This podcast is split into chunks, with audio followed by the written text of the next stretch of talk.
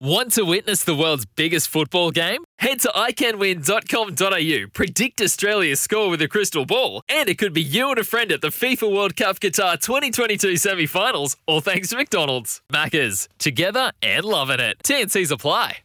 I was in here last night actually doing the 6 to 8.30 show and it was confusing because we've got all the multi-screens as you can see. We had the ABs up here. Uh, the Women's Rugby World Cup, the, they couldn't get Spark in here so that was on that screen about 45 feet over there. So I'm trying to watch that. I'm getting the score there. I'm half watching that. I'm talking to people.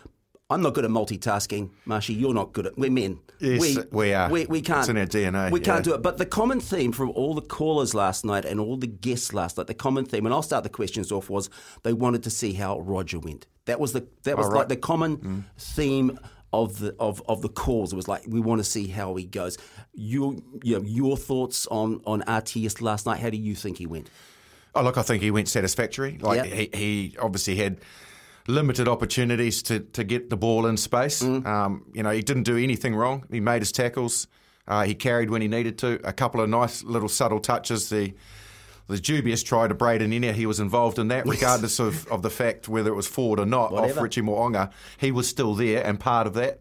Uh, the inside ball to Sevu Reece. Um, so, you know, a couple of try assists Yes. there uh, for Roger Tuivasa-Sheck.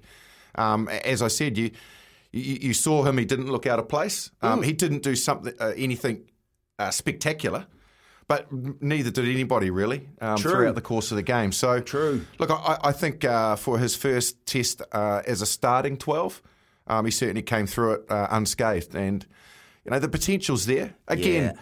it's just not easy uh, when you're in the midfield when you're up against a very good uh, defensive system. I think Jamie Joseph and Tony Brown. And the entire coaching crew there. I think John Mitchell runs the defence. I was going to ask you about that because No. I got a, a bit of a surprise when I saw. Is that John Mitchell? It is, Uh, yeah. How long has he been part of this for? He, they bought him in la, uh, the end of last year, so Ah. he's part of it as well. So th- you, you combine those three names, and you go, "There's a lot of knowledge there." Yeah. Um, you know, good rugby brains, but more importantly, good rugby brains that know New Zealand rugby Yeah, and the, and the style of game that New Zealand like to play. And I certainly think defensively they did a very good job in putting the All Blacks under pressure, forcing them into quite a negative way to play. A lot Yeah. of uh, kicking, aimless It kicking, um, because they frustrated the All Blacks. So back to you know your your, your question about Roger, because of that, it was pretty hard to get um, you know in any real uh, space because they they shut down.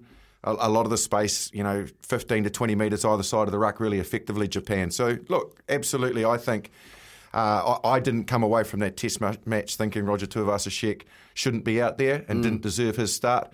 And I thought he was very adequate uh, in that jersey, and, Yeah. and hopefully he'll grow from the experience. For logbook servicing you can rely on, you need to make the right choice. You need trained professionals who are fully qualified to service your car according to manufacturer's specifications. For real peace of mind and a nationwide warranty, book in or book online at repcoservice.com.